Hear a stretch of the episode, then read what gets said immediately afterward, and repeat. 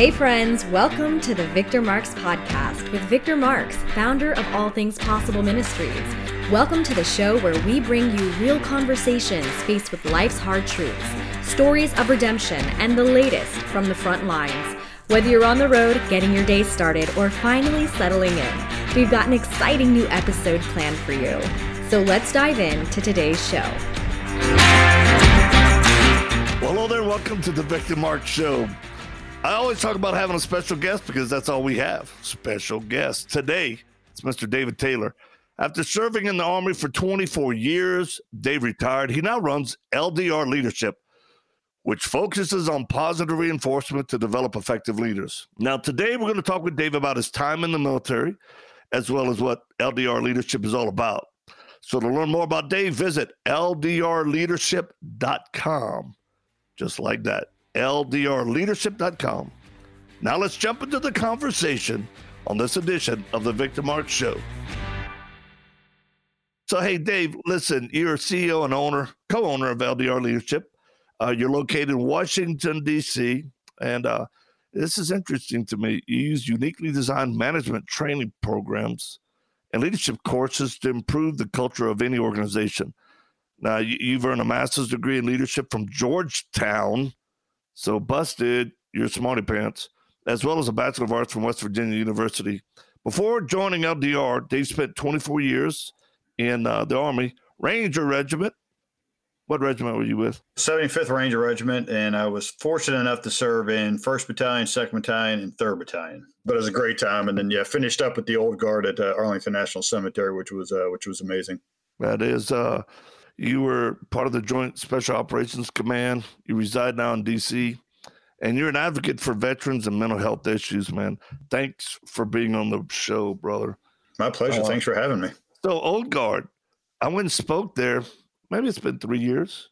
And uh, oh, were you I in Conmy Hall there? Yeah. I figured it'd take one old Marine to help square away a bunch of Army. uh, you know, gotta have some sympathy for you.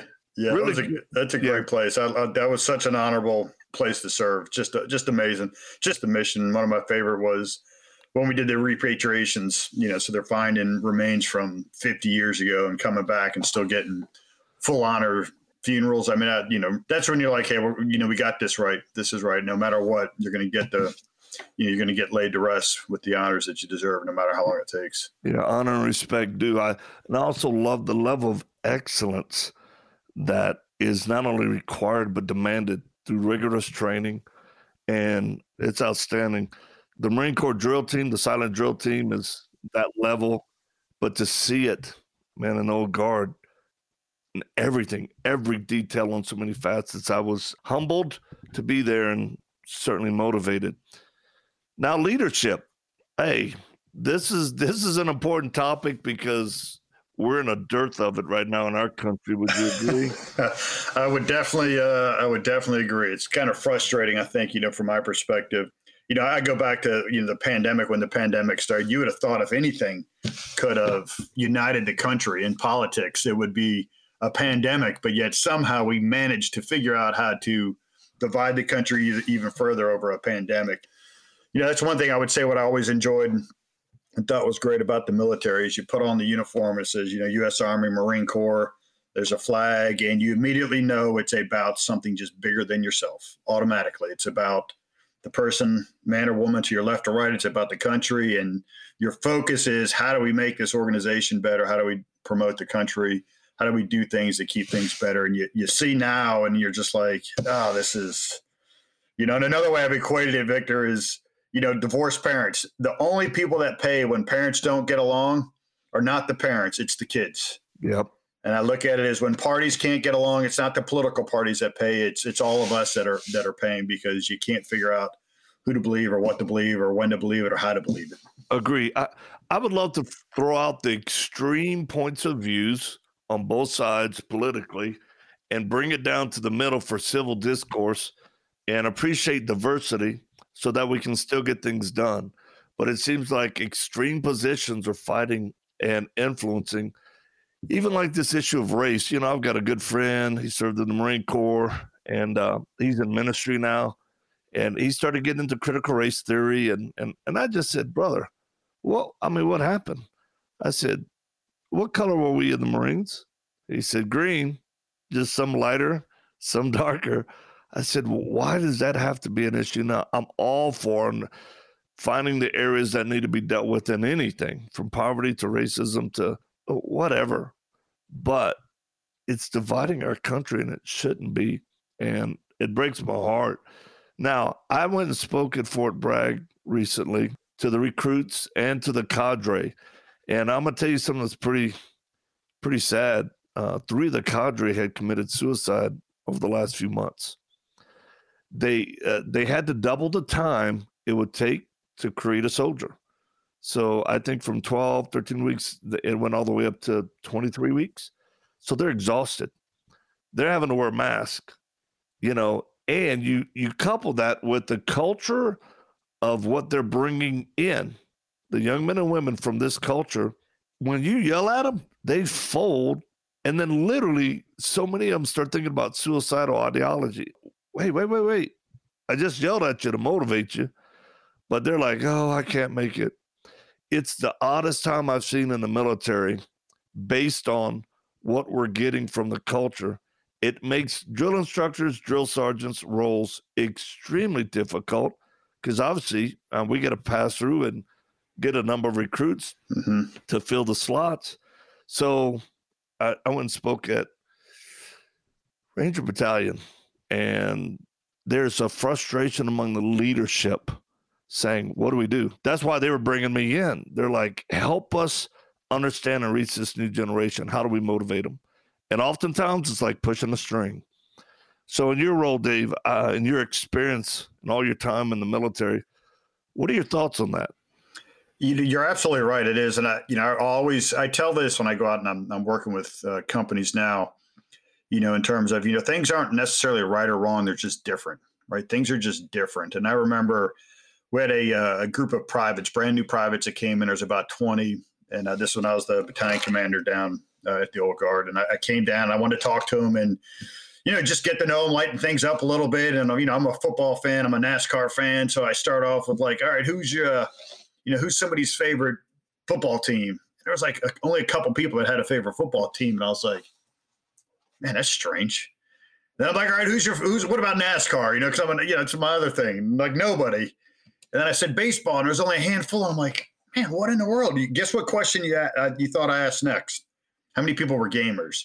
And like 16 of the 20 all raised their hand that they're gamers. And I was like, wow, that's just, it's just different. And I, each generation, we did a study last year on multi-generational uh, teams and it's, you know, each generation is different. I mean, when you and I were growing up, you know, our parents, or you know we'll say the same thing about the generation before. Like every generation says things about the generation previous right. to them. There is a difference. Um, i think you know the aspect of social media i think is is also a difficult i mean fortunately my kids played sports. So they still got out and they did the physical activity. They got yelled at by their coaches. Like all these things i think are great right because it's teaching them a level of discipline respect accountability now my son still likes the game my daughter doesn't but i knew he would offset it when you go to football practice or he sure. go to hockey practice or baseball sure. practice yeah um, it would be there and it's um I don't I don't know the answer because I think it is in that case it's just tough because you got a new generation, but you have to have a standard, right? The military still has to have a standard and accountability right. because at the end of the day, the requirements of things you may have to do within the military still are going to require a certain type of uh, individual to make those make those decisions. Right. Well, here's my perspective and what I share. If it's not working, you just can't use it. I mean, you you if that's the standard. And of course, I got these old salty dogs. You know, these guys are just like going. I just want to twist their necks off, and you know, and uh, I'm, like, well, if it w- if it works, okay, but the attrition is too high. So I remember telling them, and this was odd. This was really odd. But uh, there's a process called the five love languages. Mm-hmm. And, yeah, absolutely. Right. So I explained it to these guys, you know, a lot of these old knuckle draggers, and they're like, what? And I go, I'm not saying you don't stop barking and pushing and grinding them, but you got to have somebody on the team or time to come around and go, hey, I was pretty impressed with what you did right there, recruit. I didn't think you'd be able to do that, mama's boy. And those words of affirmation to make that kid stand up and try harder, you yeah. know, or, or whatever. It, we have to kind of meet them mentally where they're at. It, that's why we have to encourage them. Guys like us in our roles, we, we have to come alongside and encourage the cadre and the leadership. And you know how it is. I mean, it's a it's a grind. So I want to bring that now into the civilian realm, where how do we develop resiliency among teenagers, young adults who struggle with that? Uh, for those of you listening or watching, I mean, I, am talking with an outstanding leader.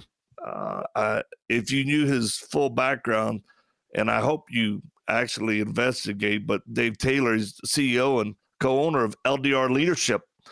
Uh, it's a company based in D.C. He's got extensive background in the Army, um, and you know you just don't get away with leadership when you have critical missions that have to be accomplished because it's do or die or there's no fail points. And now taking that leadership with his company, he'll apply it to corporations, different venues that will help your organization, and man, it could even be your church, to really develop a character of leadership to help build resiliency.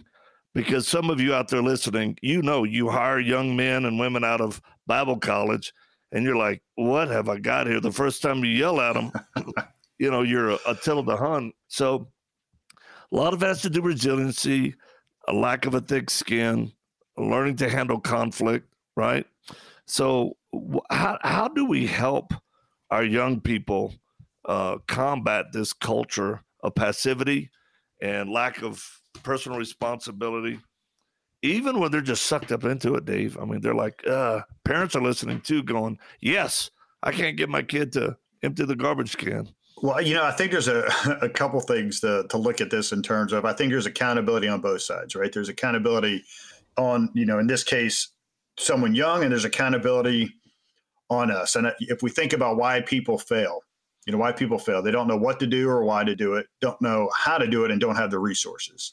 Mm-hmm. So if you mm-hmm. think of, you know, right. I equate a lot of this to our kids. You know, when we have, you know, particularly if you say you've got someone new that's coming on into work, we may assume because they've graduated from a certain institution or they've completed something that they're automatically going to know something. But what we have to realize, it's still on us to provide the what, the why, the how, and the resources. I, I may leave with a, a finance degree and I may go to X corporation, but I don't know everything that goes on within X corporation. And a lot of times we want to just assume, which we all know is just bad. We just assume and we just uh, jump to this. Now, the key in also providing those things is there's got to be a very clear standard. We have to have a clear standard. And I think sometimes that is missed and a clear, understood standard. So if I'm bringing someone on um, from Bible school or someone in my organization, it's on us to set a very clear expectation and standard. Now, the key part is we also have to be willing to enforce that standard. And I think a lot of times we can quote unquote baby people along.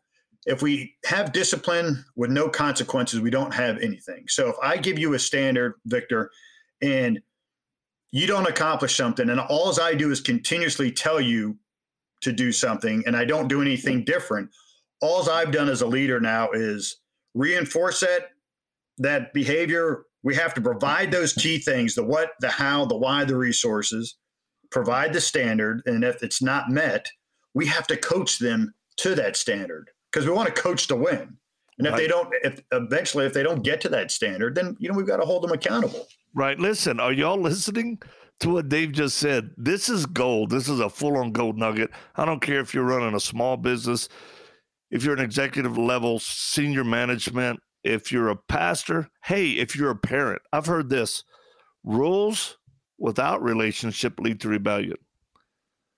And I reversed it and said, but also relationship without rules can lead to just chaos. And that's the hard part. Some people work on that first level of, okay, this is what I expect and I need to do it. Parent, I'm talking to you. You tell your child, hey, uh, clean up your room. They don't. Now it's time to be follow up. Did you understand what I say? Was that clearly communicated? Why didn't you do it? And then there has to be a consequence. And this is where parents oftentimes get lazy and uh, it because we want to be nice. want to be nice. And it takes effort to be direct, uh, supportive, but enforce consequences for not, uh, you know, it's follow through. So a lot of parents, I love y'all. You're lazy. You're lazy out there. And then you'll produce kids that are knuckleheads that cause secondary effects among other kids who are trying. So let me just tell y'all step up, listen to the principles being taught here by our guest, Dave Taylor, who's the CEO and co founder of uh, LDR Leadership. And you can actually find him online for more information. It's just ldrleadership.com. Hey, Victor, can I add something else to that?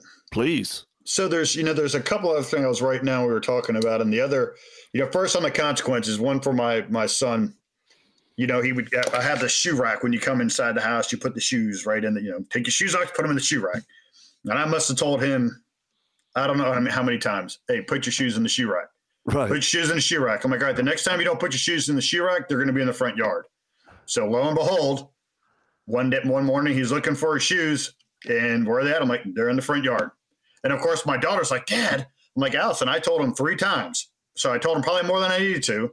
And it, well, now he does it. And there's a, a couple other things I think this is on a business side.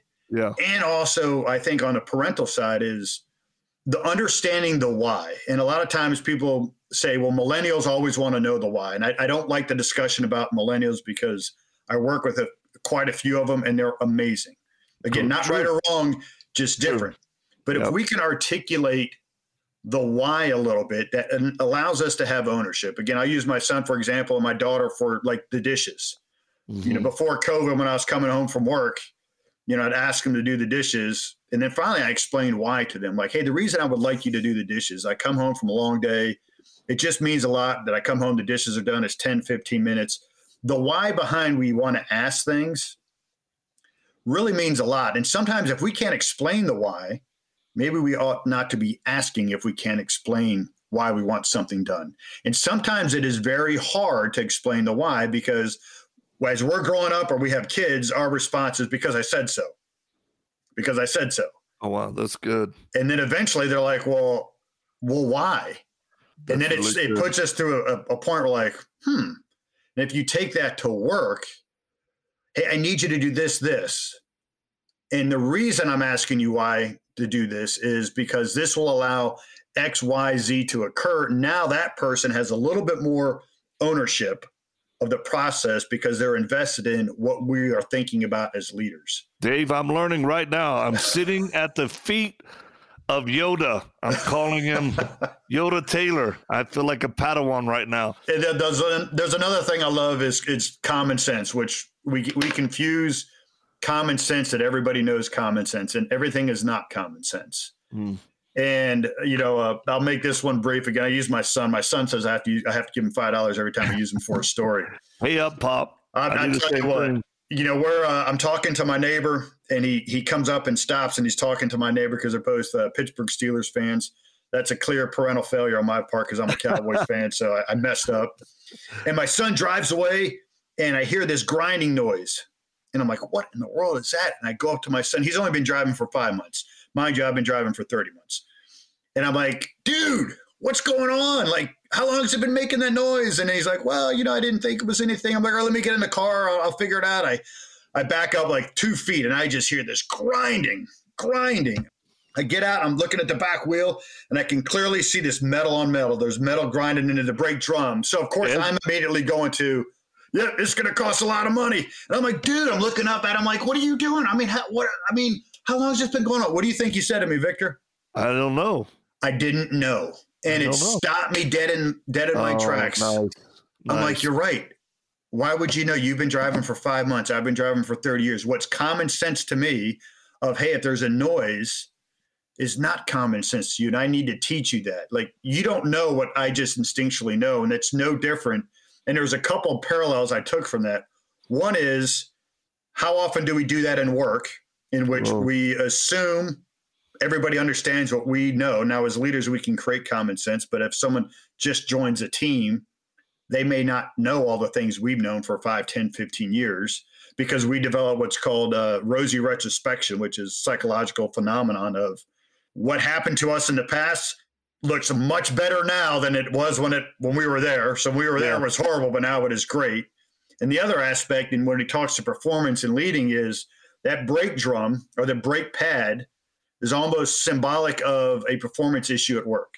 Right. If we address the brake pad right away, we stop we right there. The yeah, we don't get, get to the drum. If we don't fix the brake pad, now it goes to the drum and we have a bigger problem. Same thing with work related things. If we don't address something right away, eventually we're going to have a, a bigger issue. This is outstanding. I hope some of you will listen to this again, forward it, save it as a podcast, or if you listen to it live on the radio, make sure uh, you check uh, Dave Taylor out. Dave, you're going to need to get a book, brother, if you don't have one written already. I don't. I'm, I'm tasking you. The world needs a book on leadership by Dave Taylor. Hey, two questions that I ask my guests every time before we close. Oh boy. Uh, there, are, there are no right or wrong answers. It's oh just boy. your answers. Because we live in a world of perception, uh, I'm asking you today what is your perception of me, our organization, uh, you already know Jeff Teague, so what, what is your perception? That's right. I know Jeff Teagues. I mean, do you want me to go any further? No, leave Teagues out of this. oh, my my perception is just a, an amazing uh, organization. So I, obviously, you know, I, I, did my own my own research and, and, background as anybody who's prudent would, and, and I love it. I love the mission. I think you know, particularly with our backgrounds that we've had, we're very much into self service and and the ways we can give back for something, uh, you know, something that's a, a, bigger cause than just us uh, as individuals. So I, I absolutely love it. I, I, commend you all for for what you do. I think it's just truly, truly amazing. Thank you. Appreciate those words. Last thing, it's a spiritual question. It's a life question. It's a life after death. We're all going to die. You and I have both probably been there on a number of occasions where we wonder how how are we not? And um, so we're all going to die. My question to you is what happens to Dave Taylor when he dies, and why do you believe that? Huh, that's a that is a deep one. That is a really really deep one. So here's my my thoughts. So it's when I when I, I like the mountain climb. So I, I love going out and hmm. uh, mountaineering, and and to me, whenever I go out and I'm in the mountains, it's like the most spiritual moment ever. You know, when I'm out there and it's just me and my climbing buddy you know, no matter what you think, when you get out there and you're just in the mountains and you just see everything, you're like, man, there's something, just something bigger than us. Like something, it's like one of these, you can't explain it. And I always think, I, I don't know, I have this thing, I'm, I'm, coming back as a, as a bald eagle. I don't know why. That's just like, that's, that's it. I'm coming back as a, as a bald eagle. Outside of that, you know, if I, what I do recommend for anybody out there is find that place that provides you that peace. When I'm in the mountains, that is where I find that peace. That is, you know, because you, you, you probably have listeners that have varying levels of beliefs. Sure. Oh yeah. And oh, yeah. I think when you get out, uh, at least for me, when I get out and I get separated from the the connectivity, the internet, the phone, the social media, you realize, man, this world, this universe is just massive. Yeah. And there's just something to me. There's just something bigger out there and I like to think, you know, when it's uh, you know, it's all said and done, that you know, I'm I'm somewhere looking looking back, uh, hopefully hopefully flying high as a as an eagle. That's solid. I, you know, uh, there's a scripture uh, in the Bible, Romans one, I think it's the first chapter of Romans, where it talks about the creation of God, uh, that people can see and know that God is real because of that, and that's that's what I think of when I hear you talking about getting that peace getting unplugged. And there are a lot of people listening right now. You may be struggling. You may be a veteran and you're thinking about just making a final decision for a temporary problem. And I would say this don't do it. Hold still. Don't give up. Man, do what Dave said. Get out in nature. Take a breath. Let this pass because it will, uh, no matter the stress you're feeling right now. And uh, for those of you who want to look into spiritual things, of course, my position is I like the surety of salvation that I get from the thought of Jesus Christ down on that cross for me. Um, and I, if you want a booklet with the, his words of the four gospels, I'll send you one. It's a nice little leather bound. Is it leather bound or is it? artificial looking leather bound. it looks good. All I know, it's small enough to put in your pocket and read, and I'll send you the words. Dave, I'm gonna send you one, man. It's a it's a Excellent. good little pocket care. But uh, uh, yeah, get words of wisdom. Hey, Dave, I just want to thank you for being on the broadcast, brother. This was fun. Yeah, uh, absolutely. Uh, I can talk about this all day long with you. Yeah, and I think we'll get Teagues in here too, just so we can both uh, flank him. Oh boy, hassle him. That'll be interesting. you might want to make that the comedy show. Yeah, well, this is part time comedy, that's for sure. From full time good guys. God bless you, man. Yeah, thank you. Enjoy the rest of the day and uh, stay safe out there in that, uh, you know, somehow deep snow for those who live out in Colorado. right. All right, we're we're out, and whatever lane you're running in, whatever thing you're doing, do it the best that you can for the glory of God, and never give up. Go get it done. Thanks for joining us for today's episode. We'd love to stay connected with you and invite you to the conversation beyond this podcast. You can check out more of the work we're doing around the world at victormarx.com, Facebook, Instagram, and Twitter, all linked in the show notes. Be sure to drop us a comment in the review section if today's show has impacted you in any way or if there's anything you'd like to hear more of. We're always encouraged to hear from you. Thanks for spending your time with us. Until next time.